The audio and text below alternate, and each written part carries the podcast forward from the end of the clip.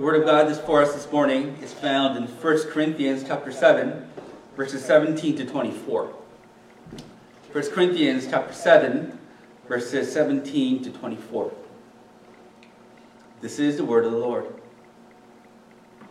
Only let each person lead the life that the Lord has assigned to him and to which God has called him. This is my rule in all the churches. Was anyone at the time of his call already circumcised? Let him seek not to remove the marks of circumcision.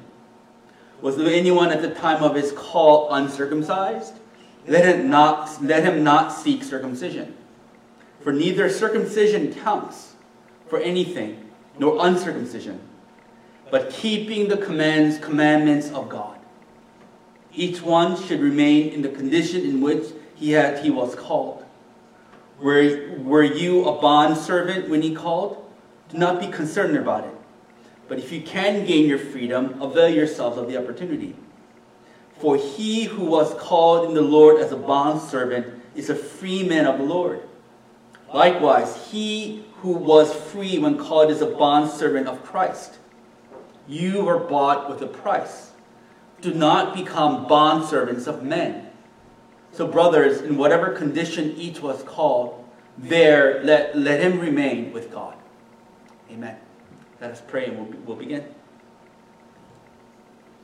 Father, these words are very clear instructions of what you want us, how you want us to live, especially in this time of uncertainty. It is very practical, Father. It is very applicable to where we are. Father, we pray that you will come and you will minister in our hearts, in our souls with these words. May you build your kingdom in our hearts through these words. May you give us a proper sense of identity through these words. May you lead us to repentance through these words. May you restore hope in us through these words. Man cannot do it. I certainly cannot do it on my own. It is the inspiration of the Holy Spirit that does this kind of work. So we lean on your Spirit this morning. All these things in the name of our risen Lord we pray. Amen. Um, so one of the, I guess, benefits of working remotely, um, I don't know whether it's a benefit of working remotely, but one of the things that I do in the last, one, of the things that I did in the last couple of days is um, because I'm working remotely, I got a chance to listen to more podcasts, right, and online debates. And so I was listening to a lot of debates between Christians and atheists, between atheists and atheists. I was just listening to a lot of debate. And what struck me about listening to all these different types of debates by clever men, that there is a fundamentally, there's a one main difference between the philosophies and the ideologies of Christianity and the philosophies and the ideologies of non-Christians. Whether you're a Buddhist, whether you're Hindu, whether you are Muslim, whether you are a capitalist, whatever it is, there's a fundamental difference, difference that Christianity is compared to all these other school of thoughts. And that idea is the idea of original sin. None of these ideas, none of these other type of ideas believe in the idea of original sin. What, the, what, what these schools, schools of thought tend to believe, advocate, I think, generally speaking, is they believe that human beings are born with an empty slate, with a blank slate. Right? That people are born, babies are born innocent, right? And what corrupts an individual, it's not our nature, but circumstances right? The, the circumstance in which you were born into. Whether, whether that be your parents, or whether that be your, the country or the culture that you're born with. Most of these non-Christian thought things, it is the circumstances that determine the outcome of an individual. Christianity says it is the corrupt nature that makes us do corrupt things.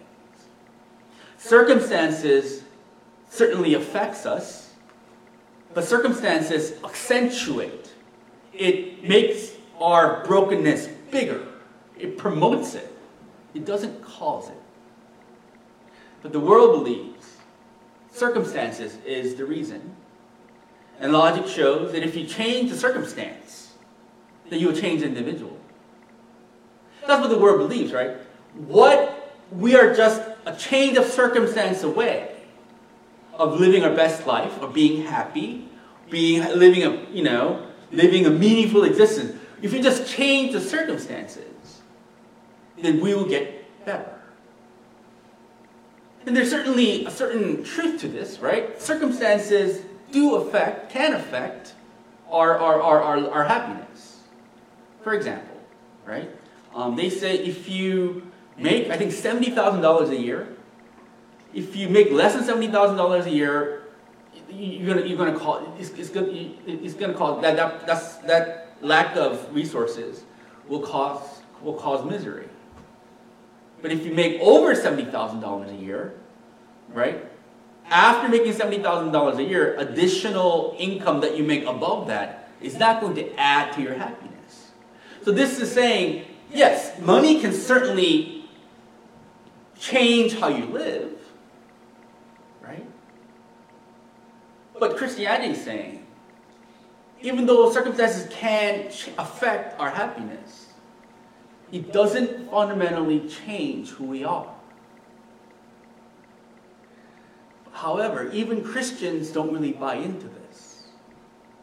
Christians still, like many Christians, still believe that God just, if just God just changes my circumstance, then I'll be okay. If God just gives me a better job, I'll be okay.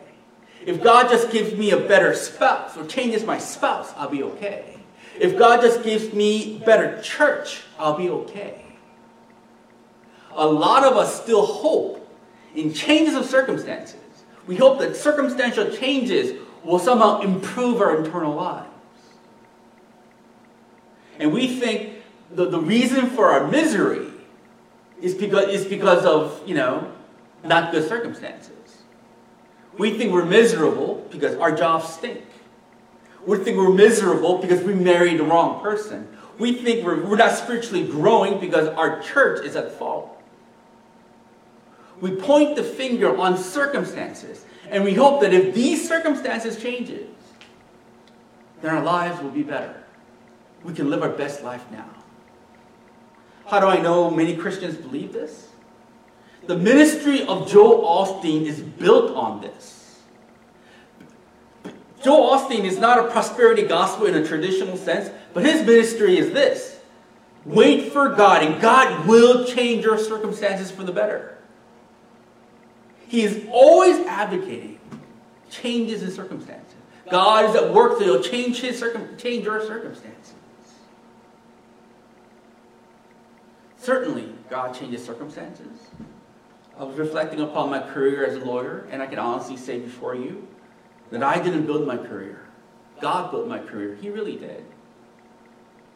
Like the jobs that I have were given to me. It wasn't that I sought after them, it was given to me.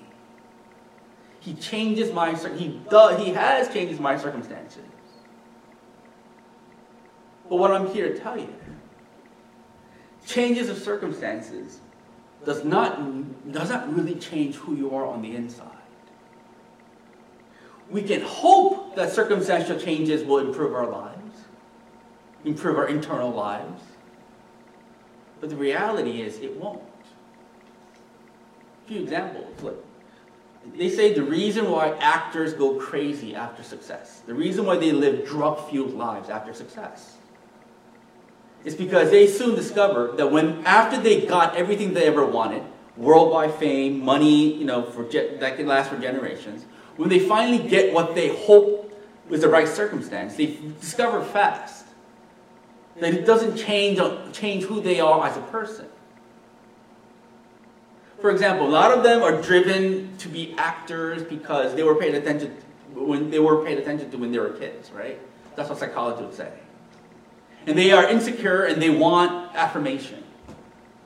But once you made it, that hunger for affirmation doesn't, doesn't go away actors show circumstantial changes doesn't improve the quality of one's internal inner life. And for those of you who have changed multiple jobs will know. Let's say you, you were at a job and you don't like the job, and maybe you moved to another job. And, and when you initially got that job, you hope that that job would be better than the other job, right? And when you start a job, maybe during the honeymoon phase, it appears that new job is better. But you know and I know, once you start working at that new job for a year or two, you'll see, you'll still, you'll become bitter and you'll start complaining about that job. Also, I've been doing ministry for like a long time. How many, how long? Maybe for almost 30 years, right? And I'm in between those 25, 30 years, I see a lot of people change churches. But one conclusion, conclusion that I come up with, even people who switch churches because one church doesn't offer the program that they want, when they move churches, changing churches does not make a prayerless person prayerful. Changing churches does not make a person who doesn't do, don't read their Bible into a person who reads their Bible. Changing churches doesn't make a worldly person holy. We think they would, but they don't. Circumstances, changes can only do so much. Inner transformation comes when the soul is awakened to the power of the gospel. That's why Paul says in Philippians chapter 4, verse 11 to 13, he says, I have learned to be content whatever the circumstances. Paul says, I know what it, what, what, is, what it is to be in need, and I know what it, what it is to have plenty. He said, I have learned the secret of being content in any and every situation, whether well fed or hungry, whether living in plenty or in want. I can do all this through him who gives me strength. Paul is saying he has learned the secret of contentment in whatever circumstances that he is in. He has been rich, he has been poor, he has been respected, he has been disregarded. Whatever circumstances Paul, was in, he says, I have learned to be content because he knows the strength the Lord gives him. The change of inner life, which leads to happiness and meaning and purpose, it comes when the soul recognizes the power of the strength of the gospel. It doesn't happen when your husband becomes a better person. It doesn't happen when you, when you get a better job. It doesn't happen when you change churches. It doesn't happen. It happens when your soul recognizes the power of the Lord Jesus Christ. So let us not be the people of the world. Let us not look to changes of circumstances as a solution, as the ultimate solution to who we are. It is the strength of our Lord Jesus Christ. I start the sermon out with this um, truth. Because people in the Corinthian church, when Paul was writing this letter, they wanted changes in their circumstance. So, what is happening? Let's give you a little background on what is happening in the church of Corinth during this time. Number one, first thing we have to remember, Church of Corinth was founded in between either 49 AD or 50 AD. That's really like pretty much 17, 20 years after the death of Jesus and resurrection of Jesus, right? So this is happening like 17 years after Jesus was dead and, rose, like, and was resurrected. Which means this is a very new church. Christianity is very new. It's only 17 years old. Right? So, so, so they don't know. It's because it's so new. Like they, these are literally the first generation of Christians. And all these people were living a pagan life. All these people were living a promiscuous, idolatrous, sinful life. And now through Paul's ministry, they're converted. And their eyes are open. They become the people of God. And now, and, and because it's so new, people are confused. So they were living in one circumstance, but God totally changed their inner reality. Right, so they're living life like this, and God changes their inner reality. And once God changes their inner reality, they, they are looking at the circumstances they're living and they don't know what to do. For example, right? Um, people who were converted, husband and wife were converted together, right? Now they don't know like how, how, should, how they should feel about physical relationships. They've heard Paul talking about the evils of, you know, promiscuity and adultery. And in their minds, they think, oh, maybe physical relations is wrong. And therefore, we should abstain from one another. So one, one group of the church, because they got converted, thinking, oh, maybe, you know, we should not be married anymore. We should not have a relationship anymore. There's another group of the, in the church where if you're when you like, like, let's say a married couple, one partner becomes converted, one one partner becomes converted, and the other partner remains an unbeliever. So there are certain people in the church thinking, if I'm married to an unbeliever, maybe I should divorce that unbelieving spouse, right? And maybe because you know God doesn't want me to be yoked with an unbeliever, so maybe God God should say, maybe I should divorce this person, right? Slaves when they become converted, thinking, oh, maybe I should run away from my master. Like there were all these questions that people had about their circumstance. What should they do? They wanted to leave, they wanted to change their circumstances. Paul's main point in 1 Corinthians chapter 7 is do not seek to change your circumstances. Stay where you are. That's the main point of 1 Corinthians 7. Do not strive to change your circumstances. Stay where you are and live as a believer. I know there's a desire to change our circumstances. Wanting better, greener pastures, wanting to go to better places, and maybe there's maybe in, inherently there's nothing wrong with that. Right? There's nothing wrong if you want to change your job if your job is miserable. It's maybe it, it, that's not a sin. But Paul, Paul's main point is wherever God assigned you now, that's where he wants you to be. And therefore, wherever you are, live as a believer.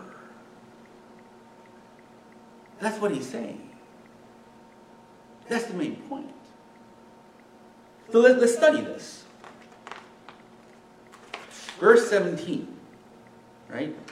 Paul says, Only let each person lead the life that the Lord has assigned to him and to which God has called him. What is, what is Paul saying in verse 17? Verse 17, the first thing that Paul re- refers to, like mentions in verse 17, is he reminds them that they are Christian because they were called by God. That's what verse 17 says, right? Calling here means salvation. Paul is saying the only way that you have been saved is because God has called you. You weren't saved because you were moral. You weren't saved because you were a good person. You were saved because God has called you. And that's, that's true. Romans chapter 8, verse 29 and 31, Paul says, And those he predestined, he also called. Those he called, he also justified. Those he justified, he also glorified. Paul in Romans 8 is saying we are Christians because God has predestined us, and those whom God has predestined, God calls. He called us. We heard the voice calling of God, and that's what we're converted. That's called effectual calling. The best example is Abraham. Abraham in Genesis chapter 12, we study this. Before God called him and he was 70 years old, Abraham was a moon worshiper. His father was an idol maker. He had no interest in the things of Yahweh. But God, out of a blue, Genesis chapter 12 says, Abraham, I will make your father, I will, father, I will make your father many nations. Leave and follow. When Abraham heard that call, he left and followed. That's how Christianity faith works. God called you. I was called when I was in, I think, like sophomore year of college. I went to a retreat, someone preached on Romans chapter 8. Through that sermon, like after listening to that sermon, I, I felt my mind being cracked open and the truth of God coming in. That's the call. I am a Christian because, not because my mommy and daddy were Christians or I was raised in the church, I was called. If you are called, it is, the, it is because God has called you. God has given you the gospel, and the Holy Spirit ministered to, into you. And that's why the Corinthians became Christians. This is called the effectual call. Those whom God calls, he saves. Quest- and this is different from a general call. The general call is God's call for all humanity to worship him. General call is God using the gospel, God using nature, God using providence to look at him and to worship him. God's general call to all men everywhere, it goes on every day. He calls men to stop sinning and turn to Him. That's the general call. But the effectual call, the call that changes our souls, that's the grace of God and the work of the Holy Spirit. The question I ask you this morning is Have you received the effectual call? Has the Holy Spirit ministered into your heart? Have your, uh, have your minds been cracked open? Has your soul been cracked open? Has the light and the truth of the gospel of Jesus Christ like entered into it? Are you living a new reality? Is he changing your affections, your loyalties, your priorities? Have you received the effectual call? Or are you just constantly receiving the general call? Paul is reminding the Corinthians they received the effectual call of God. They received the effectual call in different when they were in different circumstances. Some received the effectual call when they were slaves. Some received the effectual call when they were Jews. Some received the effectual call when they were freemen, when they were Greek, when they were Roman citizens. Paul is saying, when you receive the call, you are in a different life. Everyone, all of you were in different life circumstances. And all of you were in different life circumstances because God has assigned it that way. Oh, verse 17, once again, only let each person lead the life that the Lord has assigned to him. Each of us, each, the life that we're living right now, is because God has assigned it that way. I think the biggest struggle for me personally is I always struggle. Am I doing the right thing being a lawyer and pastor? It doesn't make sense to me.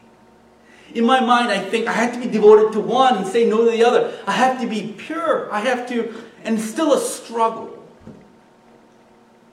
But what I know is this regardless of how I view myself, the life that I have right now is because God assigned it to me. He assigned a law firm to me. He assigned this church to me. The circumstances that you are in, it isn't because of some freak random accident. The circumstances that you are in is because God has assigned it to you. Your wife is your wife because God has assigned it to you. Your husband is your husband because God has assigned it to you. Your job is your job because God has assigned it to you. You don't have a job because God has assigned it to you. You need to understand the sovereignty of God. And the sovereignty of God is He assigns things to you, He assigns places to you, He assigns people to you. So when Paul is writing Corinthians, when they were saved, God was assigning them in different life, different places of life. And Paul is saying, wherever that God has assigned you when you were saved, don't leave. Stay where you are and live as a believer. If God has assigned, if God has called you to Himself when you were a slave, don't like, be a believer in your slave state. If God has called you to be a Christian when you were married, do not leave your spouse, whether they're Christian or not Christian. Stay with your unbelieving spouse. By the way, Paul is clearly not saying Christians should marry unbelievers. That is not what Paul is saying.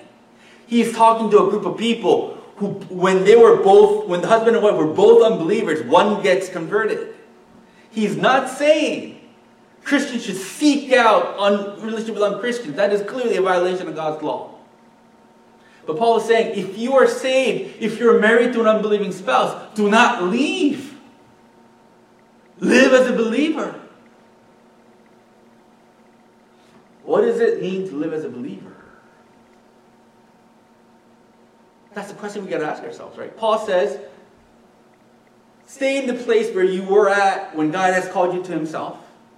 And in that place, live as a believer. How does a believer live? Like I said in the call to word, like a prayer confession, two things, right?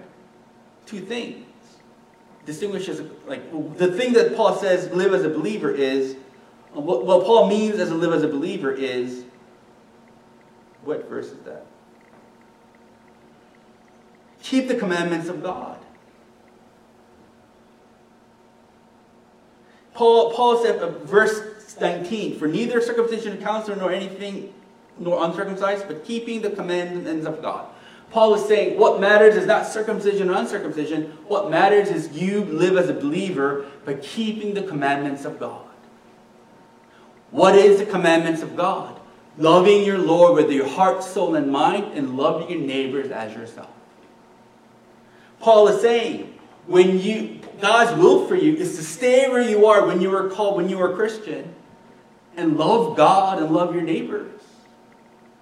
What is the first way that you love God? You worship Him. Commandment number one I am the Lord your God. You should have no other gods before you. The, the most integral part of loving God is worshiping Him.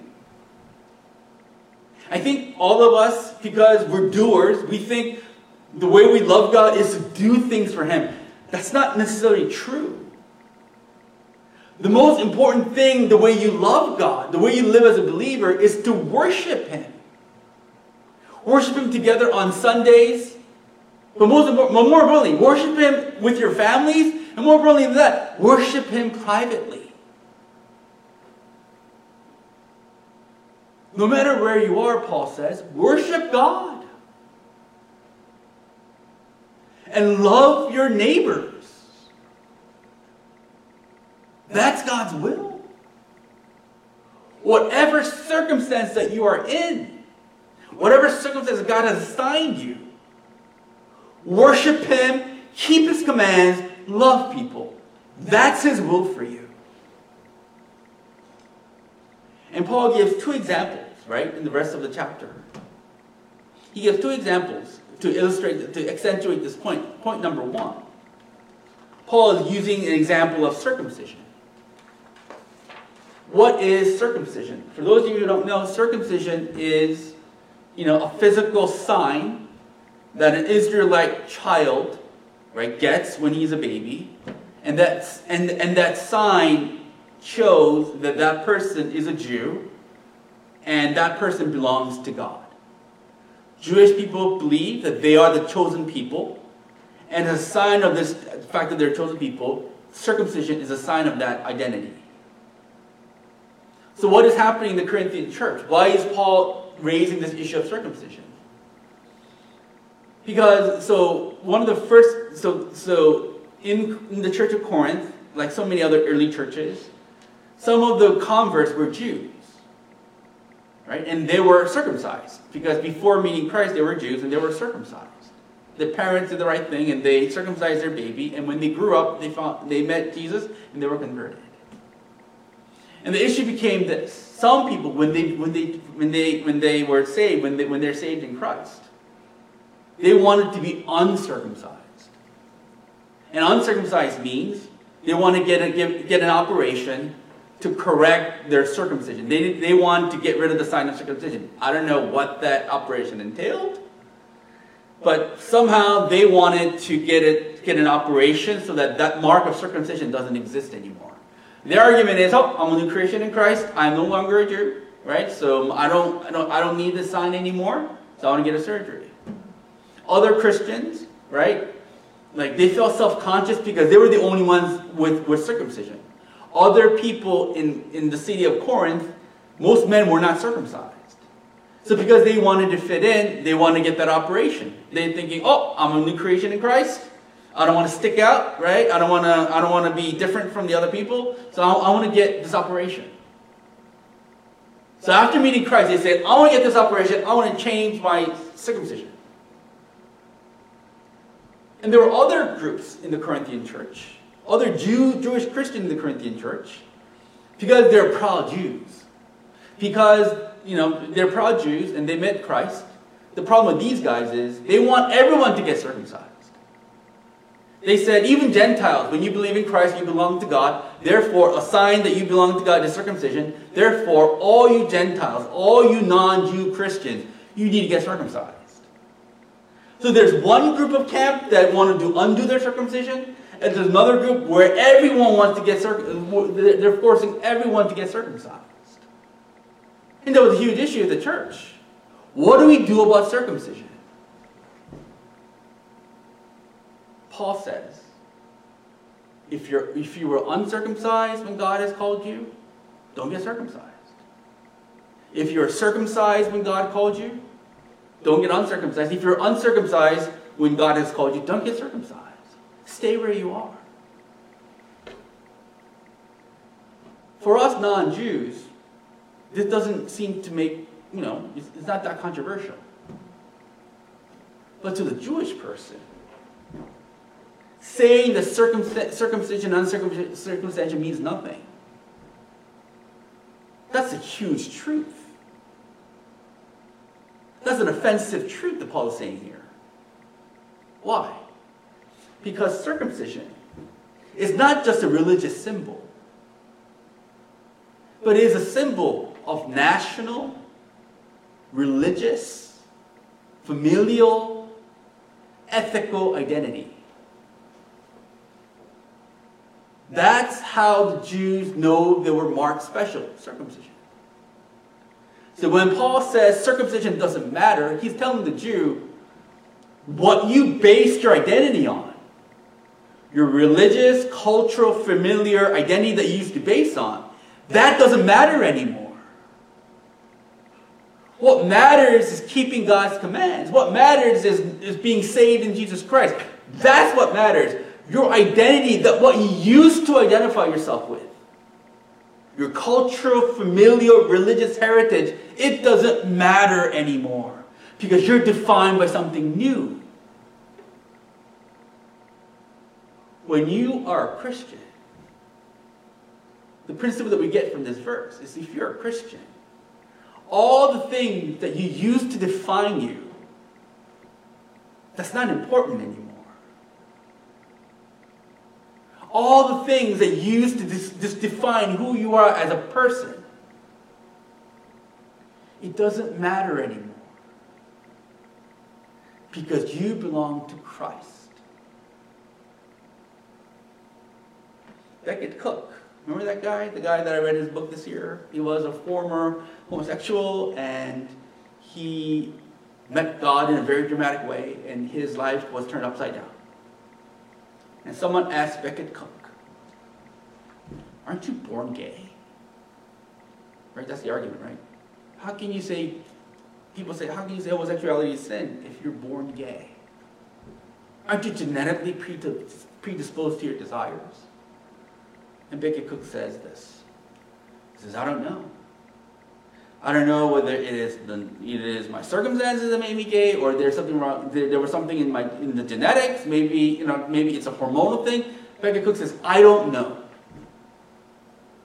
But he says, what does that matter? Whether my genetics were fallen and whether my genetics were, you know, you know, like fallen and made me gay or whatever, that's not me anymore. Whatever the cause is, it doesn't matter because that's not me anymore. He is so when you look when you look at his like talks, he's so like blown away by the fact that Jesus Christ can forgive someone like him and love someone like him and, and, and, and be in a relationship with someone like him. He's so enamored by God and Christ and the truth of it all. He says it doesn't matter. That's what Paul is saying. It doesn't matter what you think you were. It doesn't matter what you identified with, with, with, yourself before meeting Christ. These things that you use to identify yourself, it doesn't matter anymore. It doesn't matter whether you're black, it doesn't matter, you matter you're white, it doesn't matter you're Asian, it doesn't matter you're Hispanic, it doesn't matter anymore. Because before ethnicity, race, culture defines you, you are now primarily defined as a child of God, and as a child of God, you keep His command, you worship Him, and you do right.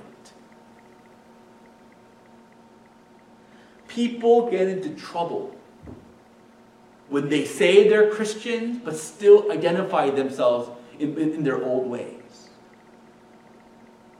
The most chilling example is Hitler. Do you know Hitler thought himself as a Christian? They say in Nazi, in the Nazi SSL book, there were scriptures written on it. And, and, and, and atheists use like Hitler's purported Christianity as a sign that Christianity is evil. What was Hitler's problem?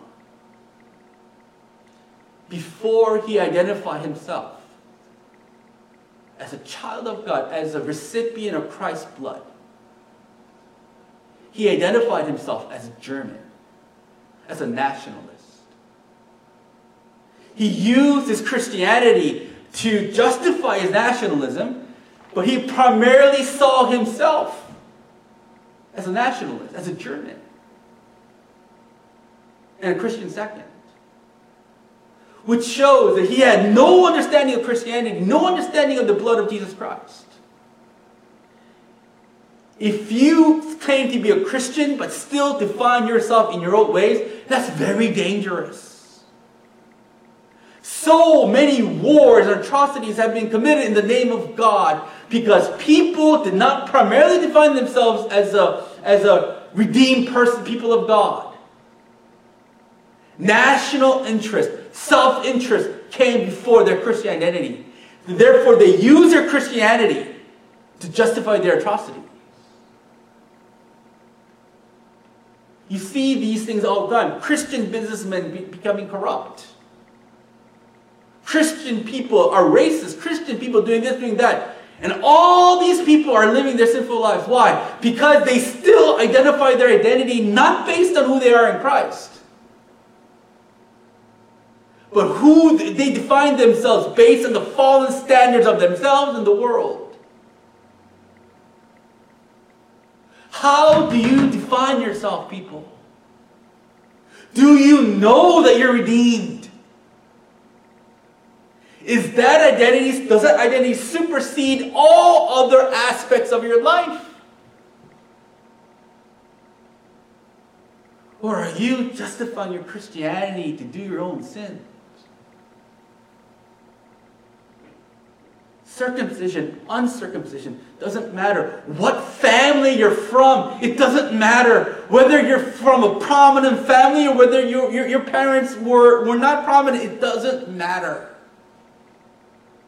Thinking it does makes you foolish and dangerous. We define ourselves because we are redeemed people in Christ. The second example that Paul uses is the nature of slavery. Ethnic, circumcision was, was about ethnicity, culture, familiar relationships. Slavery is about social status. Let us talk, briefly talk about the slavery in, in, in Rome. What were the slaves? What were the slaves like? So it says in Roman society, one third of Roman population, and Rome was a huge empire. One third of the Roman population were slaves and the other third were former slaves, and the other third were, were born freemen. Right? So, like, Roman society was a mixture of slavery. Slaves occupied many different positions, unlike, you know, like the, the atrocity of slavery in America. Slaves in the Roman era, they occupied different positions in society. Some slaves worked the fields, agricultural workers. Other slaves, other slaves other slaves were, were, were white collar workers. Some slaves were doctors, some slaves were accountants, some slaves were teachers. So slavery was woven into the fabric of everyday life. Slaves, even though they were interwoven in the fabric of life, they didn't they belong to their masters, and that's true. But unlike, But unlike the slaves in America, the slaves in Rome, they were allowed to have personal property. slaves in America, Slaves in America were, were atrociously treated. slaves in Slaves in, in Roman time, I, I would imagine there were some atrocity, like some mistreatment of slaves, but the, but the, the record lacks evidence of how slaves were treated. So perhaps, But so perhaps, so there were like, so there were many different ways that slaves were treated back in the day, back in Roman time. and slaves, And slaves, unlike slaves in the U.S., slaves in Roman time, they could buy their freedom. This is how it works. This is how it works, right? So if you're a slave, You're allowed to have- you're allowed to have a part, like a sec- second job. Let's say after. So let's say after you serve your master, you have a second job and you earn money from that second job because you're allowed personal property.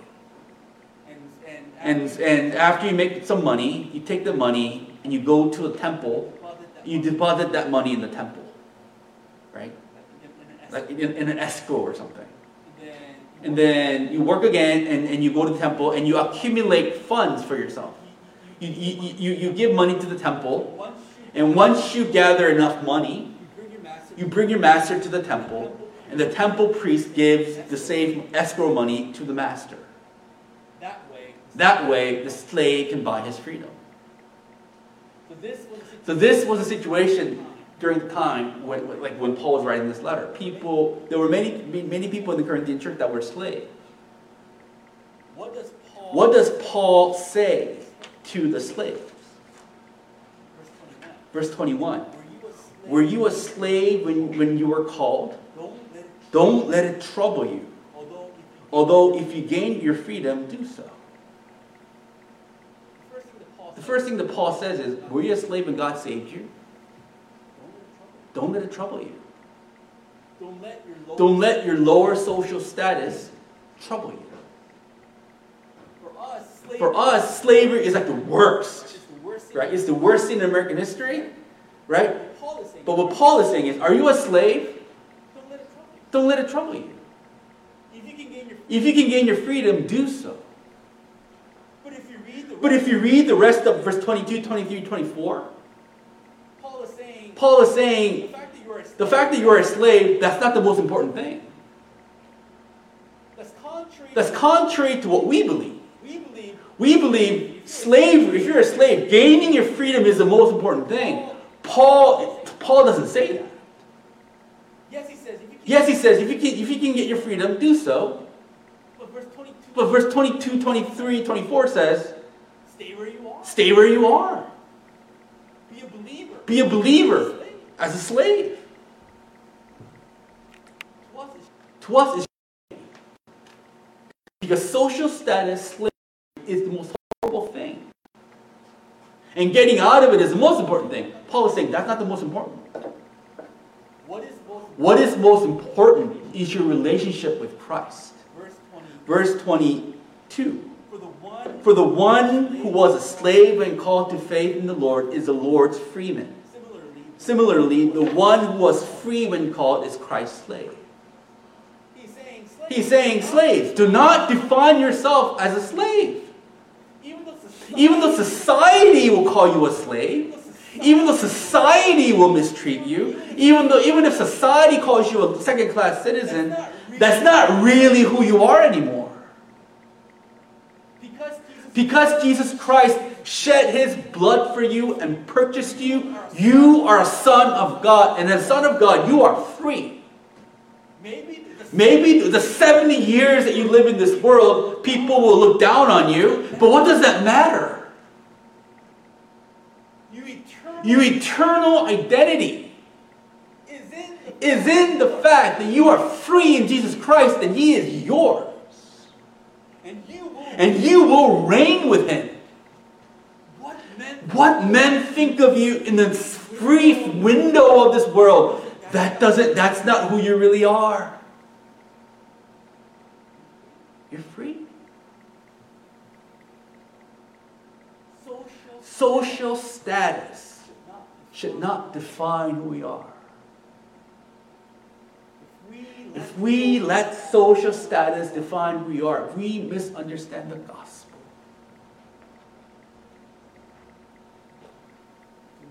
Do not let your social status trouble you.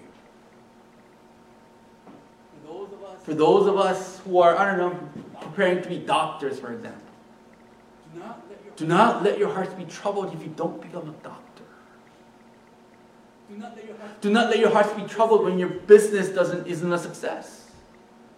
do not let your heart Do not let your heart be troubled when you don't get the promotion. Do not let your heart be troubled when you don't get that job from Amazon. Do not let your hearts be troubled because you are more because you are more than your social status. you belong You belong to to God and He redeemed you. and as the one who And as the one who redeemed you, stay where you are. live as a believer, worship him, Worship Him every day. That is, that is all that He's asking me to do. That is all He's asking you to do. Whatever job, whatever family that you are, where you are, worship Him. Do right. He asks you to do no other thing besides that.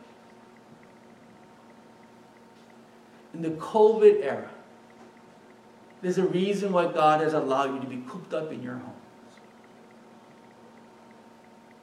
Worship God in your homes. Do right by your family.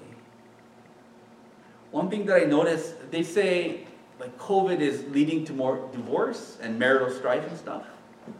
And I can kind of see why, because we're, we're seeing each other every day. And like we, there's a temptation to be critical every day. And I realize that's a temptation. Don't be critical. Love your spouse. Fight your laziness. Worship God. That's His will for you.